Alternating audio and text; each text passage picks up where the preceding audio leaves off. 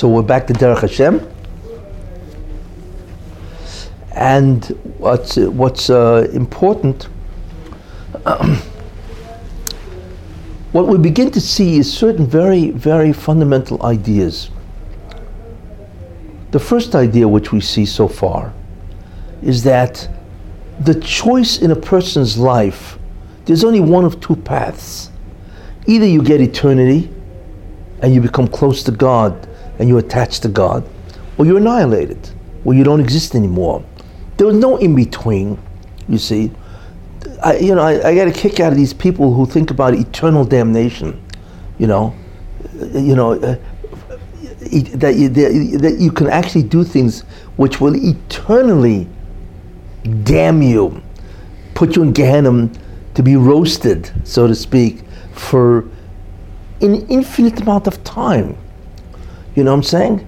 It's absurd when you think about that kind of idea. And there are religions that believe in eternal damnation. You know what I'm saying? You know, you think about that. An infinite amount of time is really a long time, right? There is no sin, I don't care who it is, that the seriousness is so great that you could be eternally damned, which means eternally roasted. You know, there's no such sin. You know, even Hitler, Machshamoy, right? W- w- as grievous as his sin was, which is we cannot even comprehend, you know, what, what he what he's going through now, you know. But even that act has an end. You know, it's not infinite. You know what I'm saying? So the real concept is there's only two choices. Either you exist in Olam Haba, the future world, and you enjoy the tremendous attachment to God called Vekas, or you're annihilated, which means you cease to exist. That's it. There's no in between. So, now, obviously, what determines that uh, is your acts, your deeds. That's what determines, obviously, which way you're going to go. Nothing else determines it but your actions. You know, there is no such thing as predetermination. You know, there's there's a there's a uh, what's the name Calvinism. You know, it's a Christian uh, denomination. You know, Calvinism. You know, he believed that you there are people who are born that are determined to being Gehenna. They couldn't do anything about it. You know, it's predetermined. You know, uh, he believed that there was no free will, and that there are people that are destined to go to Gehenna, hell, whatever they call that place, right? And there are people destined to go to heaven. It's basically not your choice, you know, which of course is so anti, contrary to Judaism. The only thing that determines where you go is your acts, your actions, and that's it. You know, there is nothing else. Nobody's out to get you, right? And there's no predetermination, you know, of where you're going to go. This whole thing is, this whole belief of that is completely anti logic and it's, it's anti Judaism. Besides, it says in the Torah, "Ubochalta b'chaim," and you will choose life. So that automatic is a refutation. Anyway, uh, so that's the deeds. Now, the Ramchal also uh, posits a very important principle that what the Barsham does is he looks at the majority of your acts in your life. Uh, and that, as I mentioned, is both qualitative and quantitative. How many, right? Because this, uh, because it's not only how many you did, but also the weight, you know, the, the, the, the gravity of the sin itself, you know. So you may have done less sins, but what sins you did do were terrible, you see. So the Rebbe decides, he judges the uh, quantity and the quality of your deeds in your lifetime, and the majority determines. That is the factor. That's another principle which Ramchal laid down, which is very, very important. That it is the majority. Okay? That determines. If the majority of your deeds, we know, right, was good, which is whatever good means, then you are a member of Olam Haba. You will get the future world.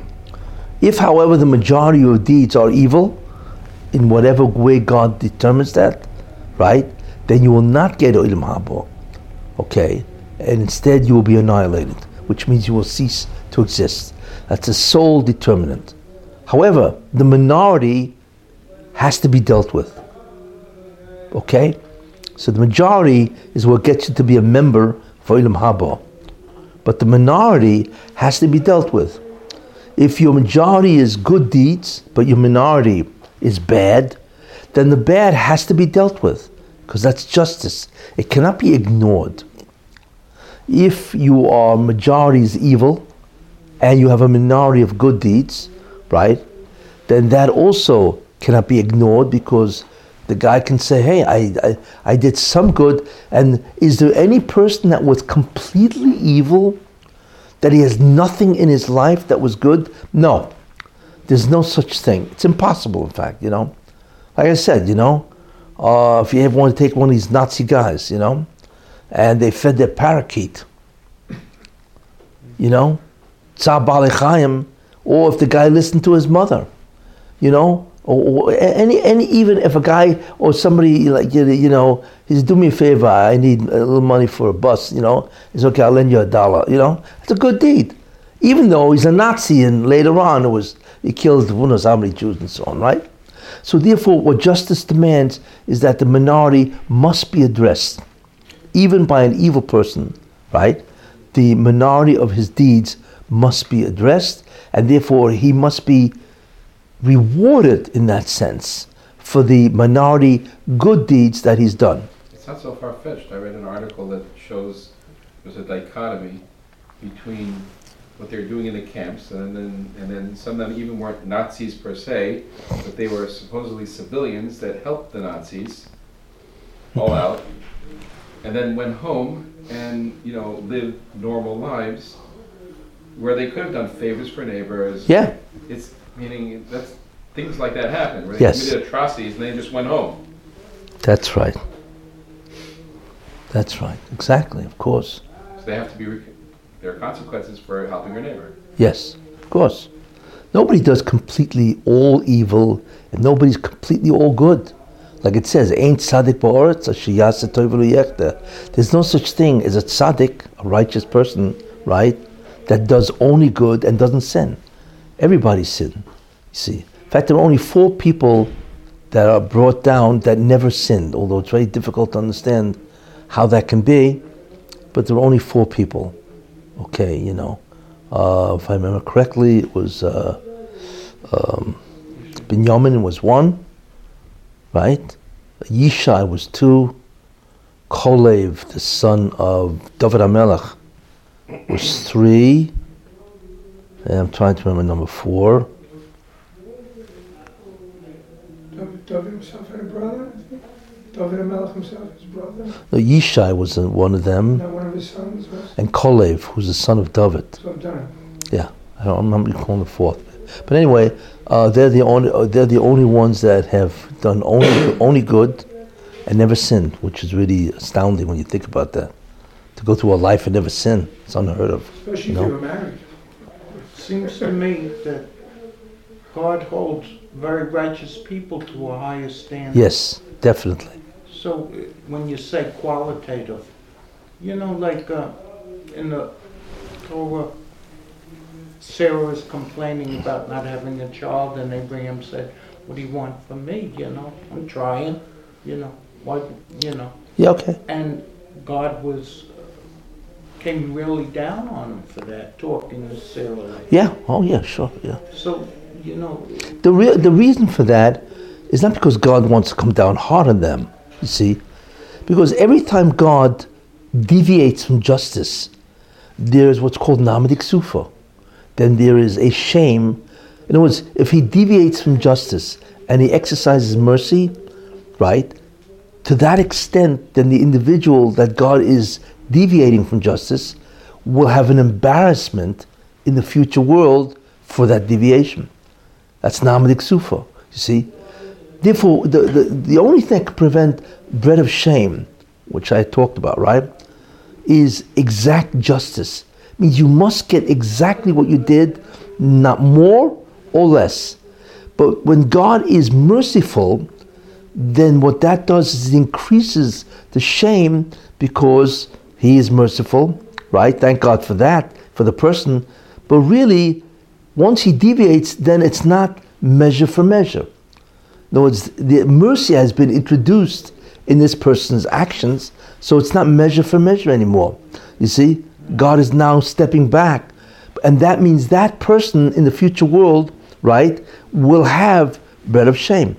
There will be a certain amount of namak sufa, as they say. Therefore, the tzaddik wants God to be exacting.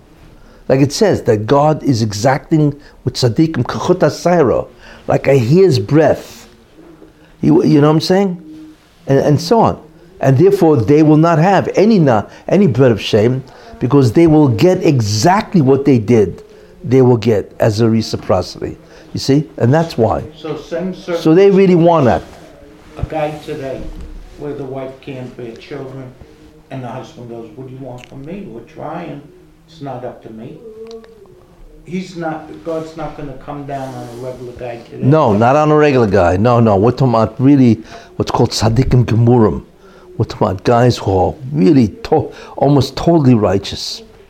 These are the ones, you know, because in the end, they want God to be strict, so they don't, they don't have any kind of embarrassment at all that God deviated from justice. Yaakov wanted to be, wasn't that where it says that um, Yaakov, when he made the promise on Har Hamoriah, that, that if Hashem protects him, then he will do certain things. Yeah, And one of them was V'yisem, that Hashem should be Elokim. Isn't, and I've heard, and I haven't seen it inside, but I've heard that he was accepting on himself Midas Hadin, that Hashem should treat him a Yeah. lot more with Midas Hadin than with Rach. yeah, because he doesn't want embarrassment in the future world. That God, you know, God, uh, you know, bent over backwards, so to speak. You know what I'm saying? So That's why. people who are not Tzaddikim Gemurim, where's the, what happens to the Namatik Sufa? Because they can't survive under. They won't survive if God doesn't exact some type of mercy.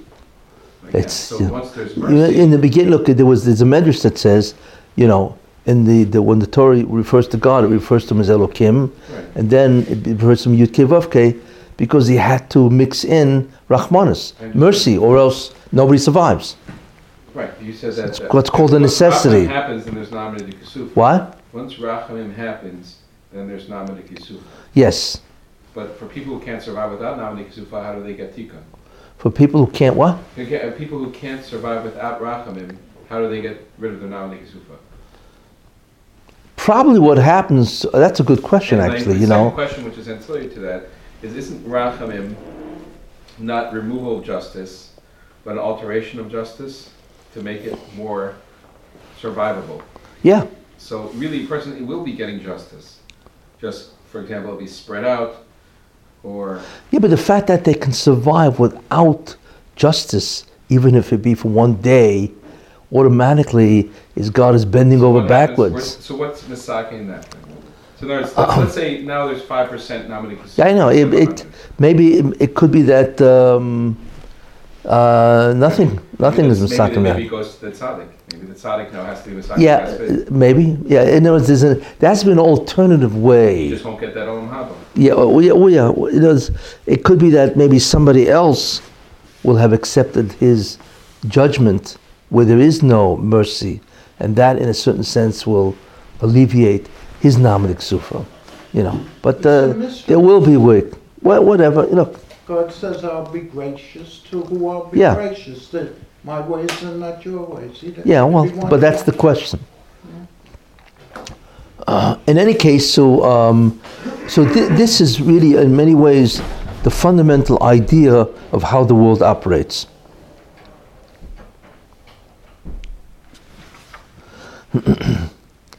now, what's also very important is there's a problem here. What is the problem? The problem is this. What happens if a guy, his majority is good, right? So he will get the future world. Yes? Because his majority is good. But wait a minute. What happens if, so if a guy's majority, let's assume his majority is 90% good, right? And he's 10% bad. So therefore, the 10%, which is the minority, correct, has to be dealt with in this world, which means that uh, either he does tshuva, repentance, and if he doesn't repent, then he has to go through suffering, which is the way he can be atoned. But that's for a person whose minority is, let's say, very small. Most of it is good, and his minority is, you know, very little. He's got 90% great, good, he got 10% bad. So therefore, if he doesn't do tshuva, and he has to experience suffering, then the suffering in this world will compensate. In other words, the suffering that he gets in this world can, in many ways, erase, right, the uh, the debt of being bad. But what happens if a guy is fifty-one percent good, forty-nine percent bad, right? And he doesn't repent in any way, right? Well, what, what, what's God going to do with this guy? I mean, how many times can you kill a guy? You know what I'm saying? I mean, how much suffering, look, physically, a person can suffer a certain amount, but if the suffering goes beyond what he can endure, he dies. So, what happens if his 49% means that you have to suffer, you know, terribly, where he can't even survive, naturally he can't survive? So, then what's he going to do? You see?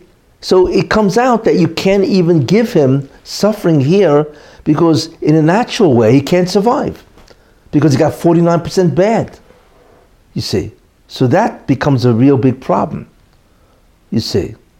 So what's God do? So what the God did is very interesting. What the Rosham did is very interesting. You know, he said, okay, you know, if you have a minority of bad, but the minority is not so big, so you can suffer in this world and you don't repent, so the suffering in this world can alleviate, right, all the uh, sins that you did.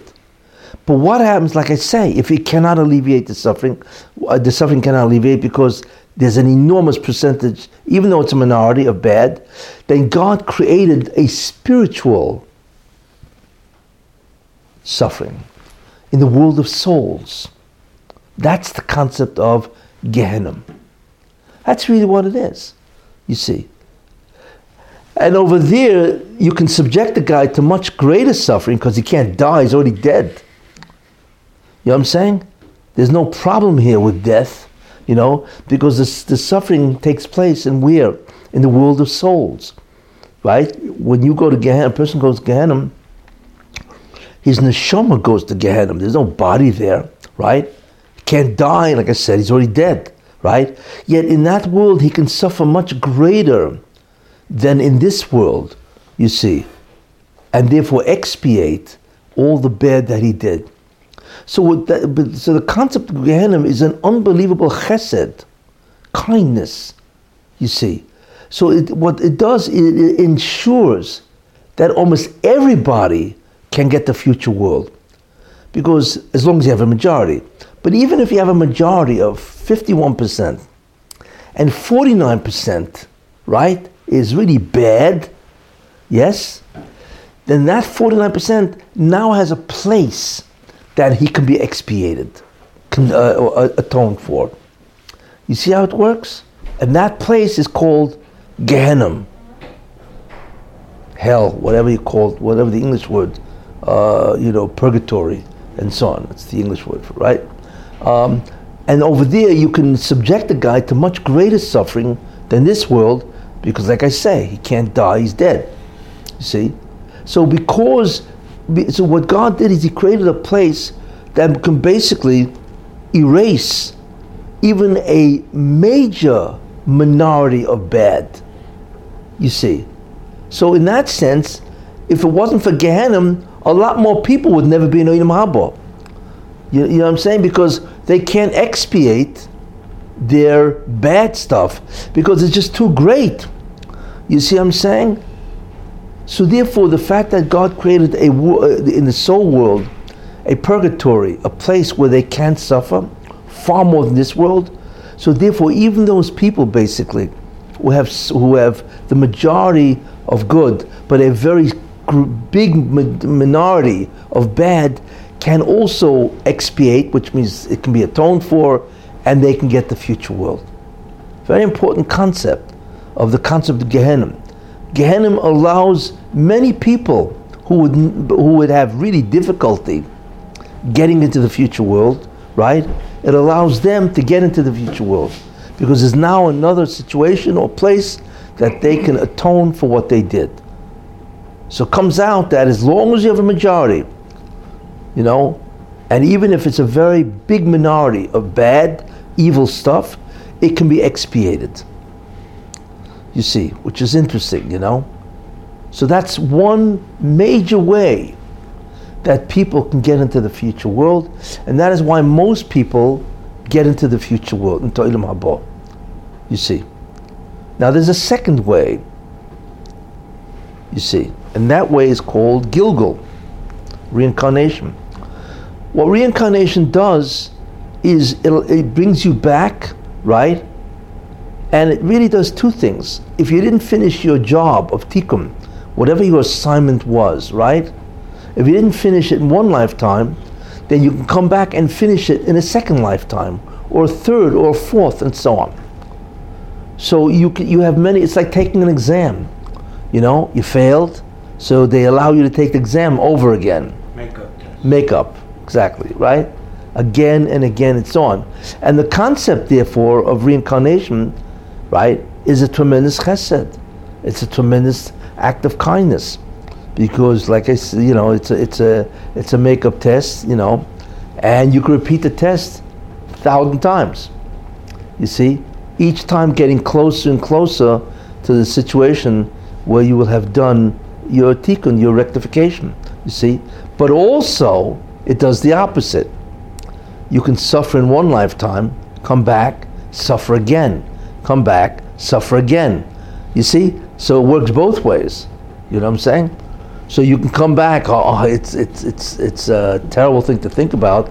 But listen, I imagine if a guy, if you ask the guy himself, listen, in in lifetime one, you were pretty bad. You know, you, you killed a couple of people. I mean, you're really bad stuff. You know, you got a choice. You know, either we annihilate. You know, either we we put you through Gehenna because you got to deal with the, uh, the, that that minority. You know, so you know, or you come back many times and you suffer.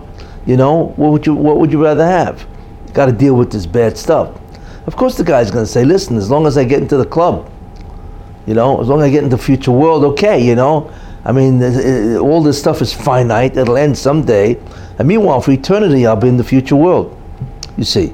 So therefore, a guy can come back many times.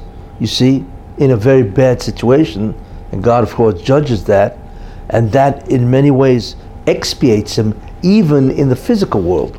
So it's not just the soul world. You see. So when you add eh, when you add everything together, right? The majority gets you into Olam Haba. The minority of bad has to be removed. And there's one of two ways.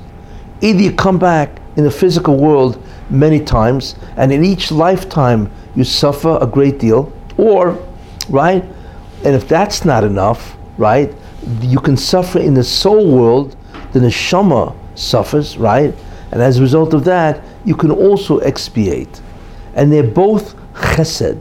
They're both tremendous kindnesses that God has created in order to ensure to, that most 99% of the people, right, who have a majority of good, will get into Olam Haba. Yeah, what, uh, Here's the, an example. I got sixty percent bad, forty percent good. You negotiate with God and say, cut out. No, no, Um, Wait, wait, hear me out. Yeah. Cut out the sixty percent bad, put it on another soul, send me back in Gilgul. Take my forty percent good, Olam Haba, and I'll deal with those sins in the next lifetime with the sixty percent bad and do tshuva. No, doesn't work. There's, you you have to understand something. When I say that there is is majority, there's something else that goes on. It's not only how, which is the majority, which is something else I was going to say uh, anyway now.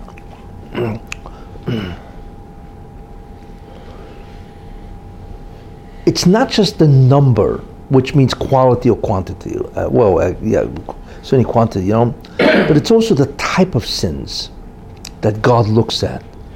I'll give you an example, okay, which is very, I'll bring this down, okay.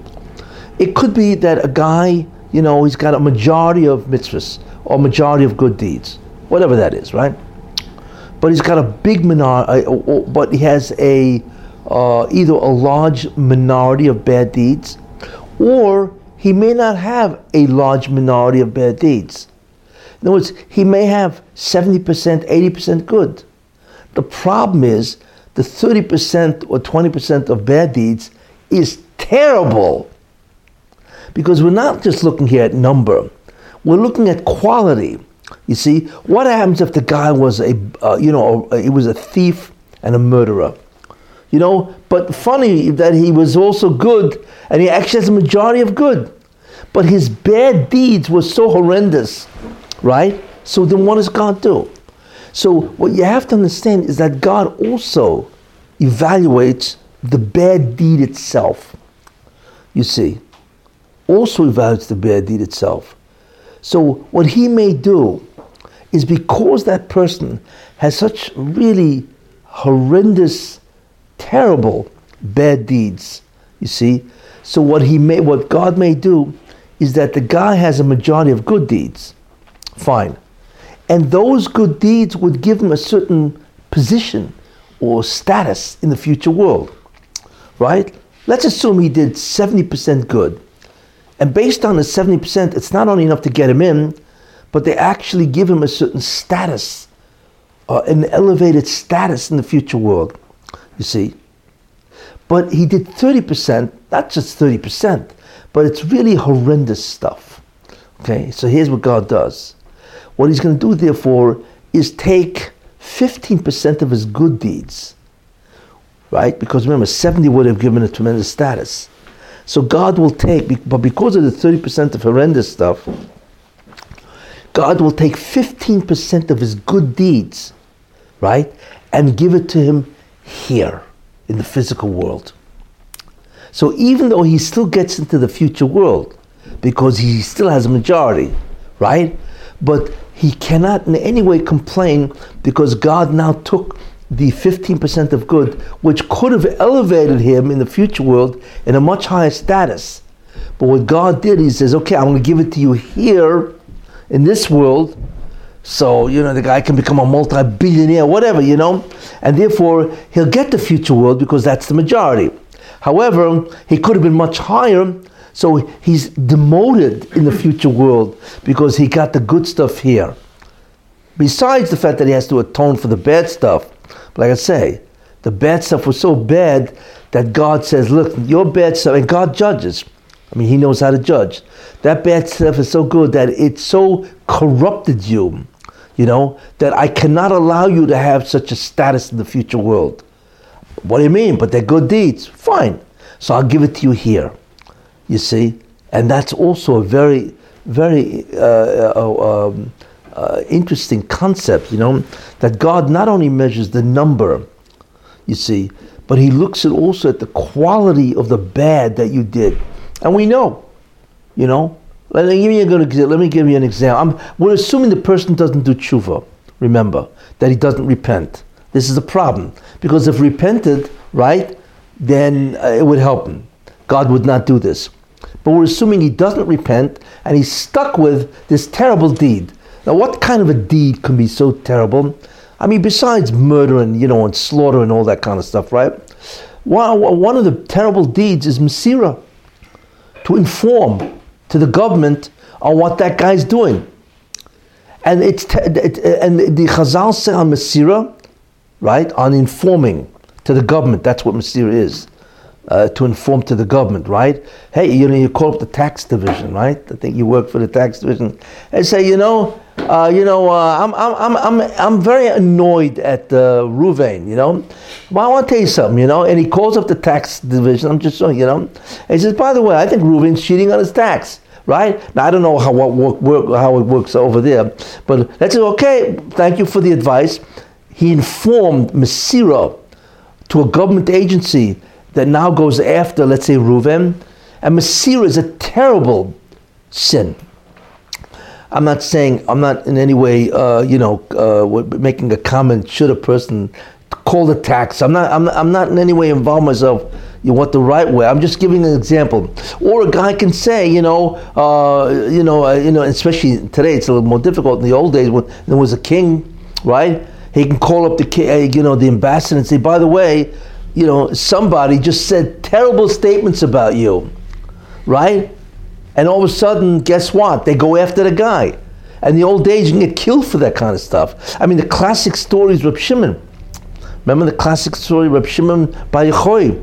They were talking about the Roma. He was there with, I think, Papa Ben Yehuda and, and, uh, and Rabbi Yehuda, Rabbi Shimon, Rabbi Yehuda, and, and, and I think, and, uh, and Papa Ben Yehuda, whatever. They were talking about the, the, uh, the Roman government, you know. And uh, one of them said, I think, uh, uh, Papa Ben Yehuda said, um, one of them said, ah, the, the, the, the Romans, look what they did, they built roads and all that, you know. And uh, one of them was silent. And the other one, uh, Rab Shimon, he said, whatever they do, they do for themselves. You see, and I, I think it was Papa Ben Yehuda. He went, he went home. He didn't, and he didn't didn't call up the government and say, you know what Rab Shimon Bar Yochai said about you. He said it to his family. By the way, Rab Shimon, but somehow that leaked out. You know, the government found out, and Rab Shimon had to run away for 12 years in that cave because he was to him. He, uh, he informed on him, even unwittingly and by accident. But that type of a sin, to inform in terms of the authorities of what you did, is a terrible deed. And it's so terrible that they say Gehenim kola, kola. That Gehenna will run out of fire long before you stop suffering. That's what they say on Masira. Very bad, very bad. In fact, there was a tremendous amount of moisture in the time of Chazal, and they made a bracha, the 19th bracha. It's called a malchim. And to the informers, alti tikva, there shouldn't be any hope. Could you imagine to make a bracha in Shmon Esrei to get these guys? Could you imagine every Jew who davens every day is davening that the Malshinim should be destroyed? It's, it's incredible, you know, because in those days apparently there were a lot of Jews who were informing on other Jews. You see. So that type of a deed, you see, can easily kill you besides destroy your life, you know, because we're not talking about, you know, uh, telling somebody else what you said about them. No, you're talking about a government authority saying that. And so on. It's, uh, so that kind of a deed is terrible you see. And what that could be is that God was okay. I, the majority of what you did is good, believe it or not. But since you did this, you know what I'm saying? I will deduct from your status in the future world, right? And I'll take away the good, give it to you here or the next life, whatever God does. But you are in, you are held in an incredible inferior position in the future world. You see, which is uh, which is uh, when you think it's, it's amazing because I'm just giving an example of Masira, which is a terrible sin, which, uh, like I said, uh, with Chazal, they ordained a bracha in Shemon Esrei to get rid of these guys, and so on, you know. But, um, uh, so this is clearly one of the anhogas of the Ribbono Shel Olam, of what he will do. So God weighs not just every the amount of sins, but he looks at the type of sin you did and some of them are re- literally just beyond belief. You know what a guy does. You know, uh, that's why. And unfortunately, you know, you find a lot of masira terribly among Jews. You know, especially it's a guy wants to build something in his backyard. You know, and all of a sudden the guy calls up the uh, the uh, whatever the authorities, right? What? He calls up the township. Say this guy's building a, whatever a sukkah, whatever you know. It's masira. They, they don't realize that they are subjecting themselves, even if they get they, they don't, even if they get Olam Haba, they are going to be in an inferior status, you know, in Olam Haba. Why would they do that? They have no concept of the in, incredible danger that they are putting themselves in by being Moisa, by being uh, what do you call it, um, informing on, on other Jews. It's one of the worst things you can do to a Jew is inform on him to a government authority. I'm not talking about somebody who commits a crime. Don't get me wrong. You know, on the contrary, a guy commits a crime. The guy's a predator. You know what I'm saying? Molester, child molester. I'm not talking about that. But I'm talking about something which is not necessarily, it's not really a crime in that sense, you know, where he's harming others. It's just that he, he did something, you know, which is, uh, uh, you know, maybe illegal, but it's, it's not a criminal uh, kind of thing, you know. And Masir is a very serious uh, crime. There are all kinds of laws about that, but you would see it concerned Chazal, you, you know. I mean, if you have a, gri- a grievance against somebody, there are ways of doing that. You know what I'm saying? Then take them to Besdin. You know, so they'll they'll look at you fairly. You know, you go call up the government, the authorities in the government. God knows what they can do to you. You know, I mean, the, the people have been destroyed. You know, literally because of people informing on them to the uh, higher authorities and so on and so forth. You know, but in any case, uh, so that's what Ramchal says. You can deduct your status and your position in the future world. You know, even if you have the majority, and even if you get into the future world, you know, if you're going to sin, make it light. you know, like they say, Miller Light, right? You know, make it light. Don't do the sins which are terrible, you know, horrendous and so on. You know, that's a very, very unwise course. Is there a Chazal? What was that? Yeah. Don't Is- be a big rush. Well, Be a there'll be little a rush. few Rosh Hashanah, but there's also like The what? I heard a Chazal that said that don't that if a person feels himself that he if he eventually succumbs, whether right or wrong, he comes to the Yetzer Hara, he should dress himself in all black and he should Go out somewhere else? so it's, it's something where he should basically minimize the experience as much as possible. Even if even if a person finds some, I don't know if, if it's real. Well, because then there's not it's not as. Um, I don't know if, if, I'm, if I just heard from somebody offhand or if it's an actually so, Chazal like, said such a thing. Yeah. But if a person should should should basically minimize, do things to a minimize the sin. The, the sin, yeah. The pleasure, and to somehow make him realize, put in the back of my mind the whole time, this is something that's wrong. Yeah. Let me so tell you, and I'll eh, close with this. This this is brought down by I think Rav Shwadron uh, anyway, there was a, st- a story where there used to be a town, um, and there was a moiser, terrible. He used to whenever he had the opportunity, he would call up the government or whatever agency was responsible, and he got you know, and he was uh, I think was named Yossel the. He even called him Moiser you know, you know, and so you know, uh, so the Koznitz, I think it was the Koznitz Magid. He used to travel. He was an itinerant Magid. Means he used to travel from town to town, and uh, he asked, "Well, what's wrong in this town?" They would tell him, you know, and he would get up there and give a whole drasha. You know, everybody came because he was very famous. You know, I think Koznitz Magid. You know, so uh, he once came to this town that this Yossel the Moisa was in, and they said, "There's a, we have a terrible problem." we got a Moisa here, an informer, you know, st- what do they call him? Uh, Stupid. pigeon, you know, whatever. Rat. Yeah, rat, whatever, you know, it's a common language. But anyway, uh, so the Koznitzer Magid got up and he talked about Masira, the einish of Masira, you know, what God does. I mean, he really gave it his all, as they say. anyway, uh, and then he left the town, you know, and then uh, he, when he when he uh, again uh, went around to speak a couple of years later, actually, he came to the town, you know, and he wanted to find out whatever happened to Yossel the Mosa. You know, whatever happened to you know. So he went around asking, you know, before he was going to speak, says, uh, wh- wh- "Where's Yossel the Mosa?" You know. So he said, Yossel the Mosa? There's no Yossel the Mosa here. You know? So like he was shocked. What do you mean no said, This guy was like the worst, you know? So he went around asking and so on. So one guy said, Yossel the Mosa? There's no Yossel the Mosa, there's Yossel the Tzaddik. You know? The Tzaddik, you know? So he said, Yossel the Tzaddik? What are you talking about?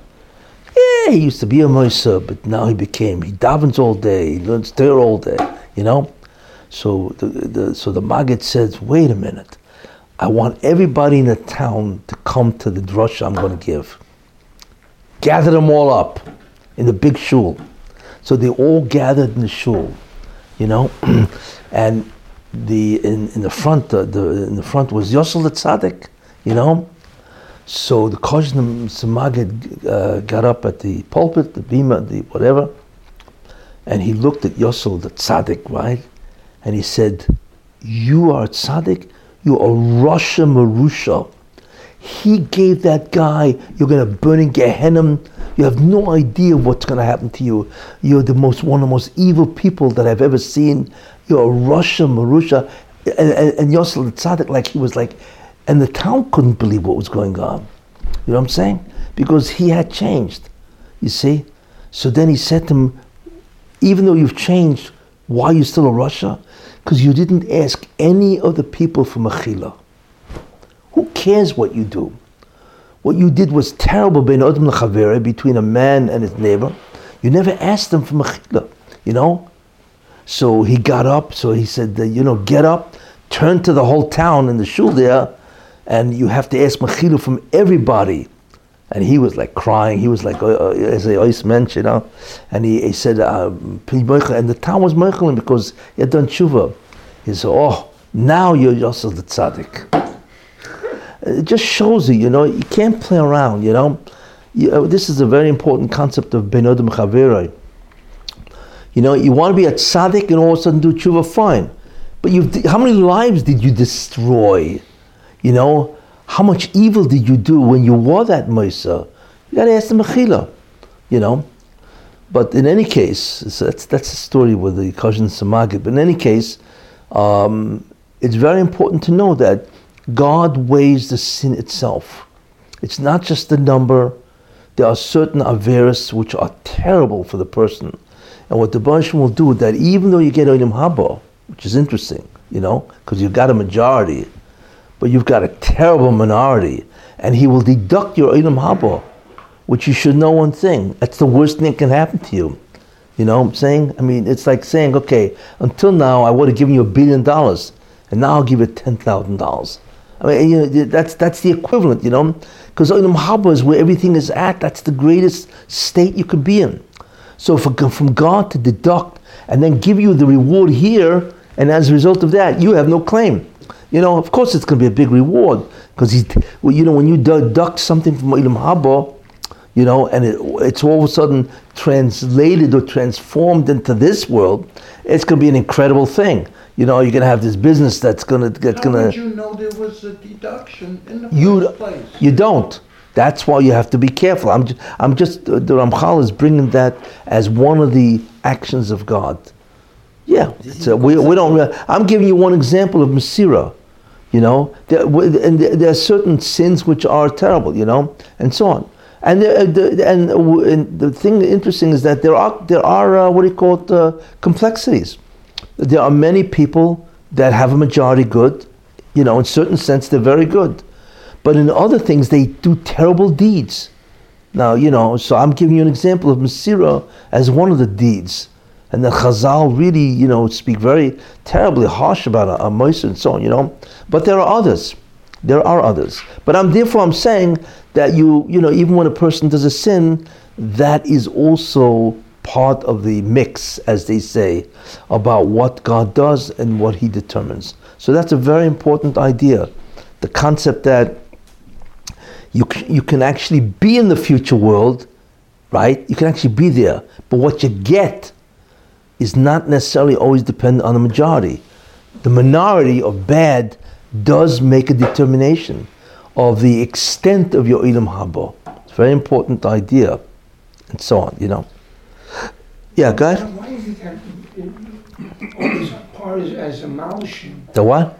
Why? What's we understand a malshin informer how serious that is. Jews Yeah. harm physically. Why does Chazal apparently put someone who lends his money on ribbis? Also, there's a pasuk in Yecheskel that locha Yeah. What, what's this? They're both Well, that's- One guy lends another guy money on ribbis. They're both very happy about it. Look, Why, why is it such a For that, you have to go into the whole concept of why can't you take interest on a loan that you lent, right? What does it indicate? You know what I'm saying? But uh, but uh, for whatever, I, I'm I'm not going to go there now. That. Yeah, in fact, that, that whole valley didn't get up. Uh, uh, that, in Yecheskel, when he raised the bones of the whole valley, Yeah, that? but one that the- the one, the one that did not get up. Right. Yeah, that's bad news. And the guy paying ribbis is happy to pay ribbis. He, he could do his loan, his business now. He needs a loan. Yeah, you know, I, I, I, I probably uh, look there. You, there's a lot to think about in terms of ribis. Why is it so severe and so on? You know, but what but what probably is, probably, you know, it's a, just a thought. You know, although it's, we're off topic. You know, all Jews are brothers to each other. You don't take interest from your brother. That's what it is. Because we fail to understand the true nature of the relationship that a Jew has with a Jew. You're not looking, we, we think, ah, it's another guy, it's another person, you know, hey, I'm going to make money off him, you know. But he's not. You know what it say? "V'ahavta kamocha," He's ochicha, because in fact the Torah used that term, ki ochicha, if your brother get poor. What do you mean your brother? If the Jew gets poor, no, no, your brother. People, if you right, if your brother came over to you for a loan, would you take interest from him? Of course not. You you you'd say, hey, how much you need, you know, and so on, you know. That's probably the underlying concept, you know. You do not lend money to another Jew with interest. You know what I'm saying? Uh, because he's your brother. That's the real relationship that he has with you. And you wouldn't you wouldn't take interest from your brother. What are you taking it from a Jew? And obviously, a guy who's lending money, right, needs the money for whatever reason, right? He's desperate. He needs the money. He's short on cash, cash flow, whatever it is, right? You know. So uh, therefore, the, God says, listen, this person is really your brother. He's family. You don't lend you don't lend interest on family. I mean, you don't you don't charge interest on family, and you have to understand that. So therefore, the, that mitzvah is a derivative of the real relationship that Jews have to each other. You see, and uh, listen, that's what the Baruch said, and therefore you can't do that, and so on. You know. Uh, in any case, you know. But anyway, so we see therefore that it, it's not simple. You know I'm saying that you can actually disturb your Olam Haba, you know, by doing certain things which are terrible. And unfortunately, there are Jews. There are Jews that, in, in certain ways, they're very good. But there's certain Jews, like I pointed out, Masira, you know, informing, they'll, they'll inform on their neighbor. And the guy will get in terrible, terrible trouble. You know, not because it's a criminal act. Let's say it was illegal. You can't do that. You know what I'm saying? If you have a thing, so take them to a Besdin or whatever. But you don't subject them to something which can be vicious with him and destroy him. And believe me, that's what, most of the time, that's exactly what was in the olden days. You know, the kings and all those feudal lords and all that. You know, you got on their bad side, you were finished. You know what I'm saying? It's, you know, God forbid uh, th- those kind of guys, you know, uh, remember the, the Lord of the Manor, you know, you got on his bad side, he could destroy you. For what? Because anyway, a lot of these people don't practice justice. Remember, there's a big difference between just justice and legal. This is the problem. There's a, unfortunate. There's a lot of laws in America that are illegal, but there's no justice. What do you give? In words, justice means a true compensation or a true reciprocity. You see, but there are many laws that don't make sense. You know what I'm saying? And what are you doing? Why, why are you exacting this type of law? You know, uh, remember the concept of legality or illegal legality or illegality is a decision uh, by, let's say, the, the courts or the Congress or whatever. But who says that's just? You see, only the Torah is just. So mankind has to try to be just. That was the problem. You know, if everything was truly just, that's one thing. But there are so many laws that are not just. You see that you, that the, the punishment is far more severe than what you did. You see, I mean, think about that. You know, if you look look at the compare the Torah laws to the laws of the country and so on. You know, there are many laws of the Torah that its punishment. You know what I'm saying? Uh, but you look at the laws of the country, they give you 30 years in prison. You know what I'm saying? How do you get 30 years in prison? You know, in the Torah, you did a sin, you get 39 makas, lashes. You know, so it's it's a setback. There's no question about that, right? And a doctor and all that, right? I mean, whatever, right? But then you go on with your life. You know, you put a guy in 20, 30 years in prison. That's the end of his life. But he's, you know, the purpose is to live and do tshuva and to go on with your life doing mitzvahs. Not spend 30 years behind bars. I mean, the concept of incarceration in many ways is insane. I uh, look, don't get me wrong. There's certain uh, crimes which, of course, you know, in, uh, incarceration makes sense. But there are many crimes, you know. You look at the terrorists, what the terrorist says is the punishment, whatever, and you look at the, the court system, what the punishment is. I mean, it's crazy. I mean, what, 30 years in prison, that's the end of his life. You know, you, you, you just close it down. For what? You know? I want to tell you something. That's why the, America makes a tremendous mistake. Best type of, uh, of punishment is what that? Corporal punishment. In Singapore, there's no crime. Because in Singapore, they have makas, they have lashes. You know, a guy before he commits a crime will think 40 times in Singapore before he does it than he does in America. You see? Because in Singapore, because when a person knows that he will be physically punished, that's much worse. But when a guy knows, okay, I'll go to prison for, you know, first of all, he can beat it, he can plea bargain. I mean, there's so many different, you know, maybe they won't catch him, and even if they do, you know, they'll throw it out, judge will throw it out, and if he doesn't throw it out, he can plea bargain, you know, get a year or two, you know, and even if he has to go to prison, you know, he'll have a television in prison, you know, and all the other stuff that they give him, you know, some of the places, whatever, you know. Uh, okay, you know, and then then he can learn a lot how to commit more crimes because there's so many experts in prison. you know, you know what a school, what a, you know. It's like, you know, they ought to give graduate degrees. They ought to give PhDs. Yeah, yeah, they ought to give PhDs in how to become a criminal in a lot of these prisons because these guys are experts, you know. But, uh, but, but, you know, incarceration, you can do it to certain people, but it's wholesale in America. And what happens is you destroy the guy. You know, 20 years. One is to spend one year in prison? It's frightening. Five years? I mean, the average crime is what, 10 years in prison or something like that? Five, 10 years? Uh, 10 years of a man's life, you know? Hey, give him 39 lashes and he won't do it again. Believe me, he won't do it again. You know, but put him in prison. I mean, whoever come up with these ideas of putting in prison, you know? You know? But anyway, okay, that's a whole One discussion and so on. Back on Gilgul, am I correct in saying that Yeah. there's very few pure souls down in in Jews now that are Jews that are like now? Very few people. Yeah, we're, we're, we're basically all, we're all recycled. So all of us are damaged goods. I, I hate to use the word damaged goods. Well, Let's just say we are need we are in need of repair. Better way of looking at it, you know. one question on the Pasha. Yeah. This Pasha, my mother, aleha shalom, um, she was in elementary school in public in the twenties. She had an Irish teacher, most of the class was Jewish in Brooklyn. PS one seventy nine, wherever you see. Irish teacher said to the class, out of nowhere, how can Rebecca pull the wool, literally, maybe that's where the expression came, fool Isaac he wanted to give the blessing to Esav. I think they know that Esav was their forefather. How could this woman, the mother, pull, fool the righteous father to give the blessing to the wrong son, a bl- take advantage of the blind father?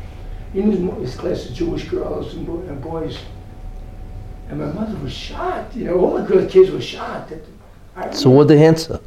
so my room knew I know no one answered. It was like sixth grade, you know. I mean, but the question, but we have the same question.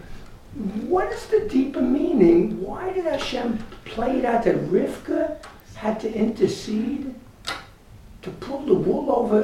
I mean, Yeah, it's, a, uh, it's a mind-boggling. You got two hours. story. Yeah, look, there, there, there, there, are- there, look, there- there are many answers, many to this question. You know, fundamentally, what have to, goes in? You got two hours now? Two? Two? There's 17 shear money. Yes, I- I've yes. heard. I, I listened to all of them. Look, it ju- there's a long, a lot of stuff, but you have to know one thing. Years ago. First of all, Yaakov bought the Bechorah. That's it. It was his. Yeah. And the blessings that uh, that uh, Yitzchak was going to give Esav were the blessings for the Bechorah, for the firstborn. Right? That's that's number one. Second thing, right? Second thing, which you have to remember, Esav was an incredible Rasha. He was an evil person, right?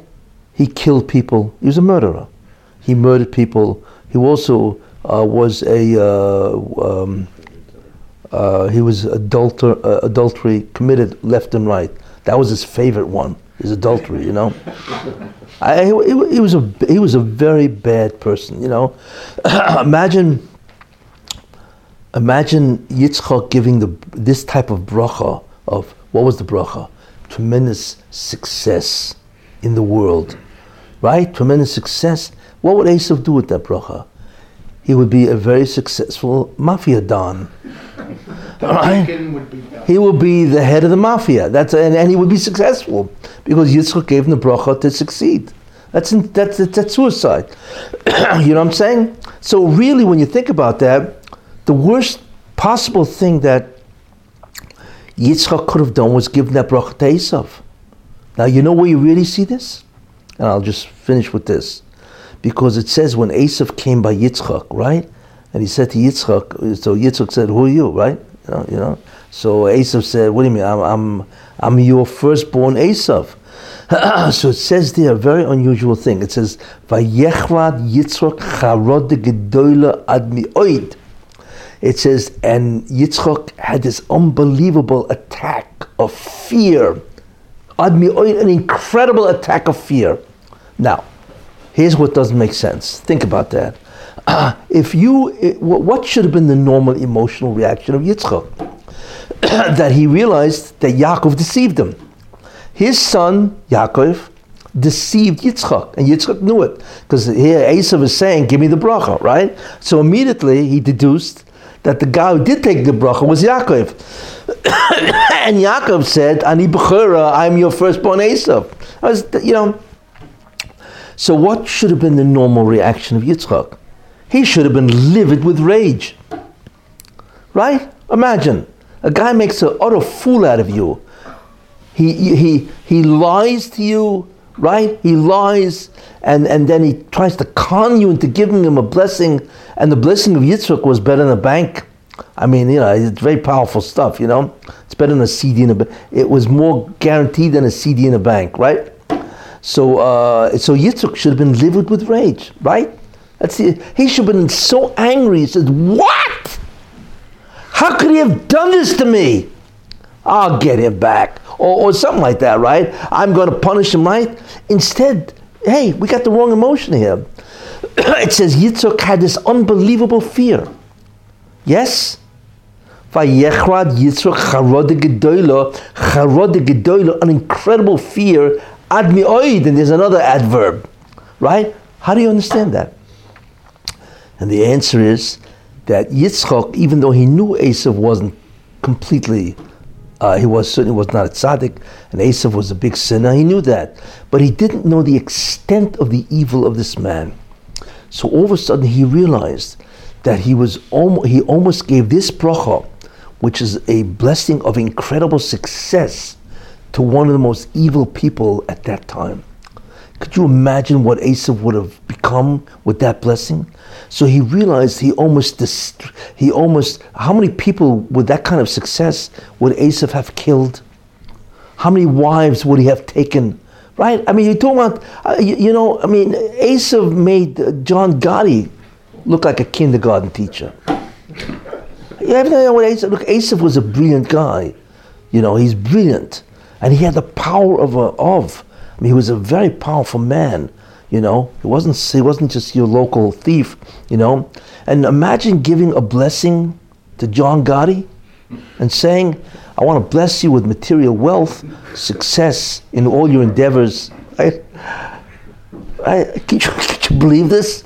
Right?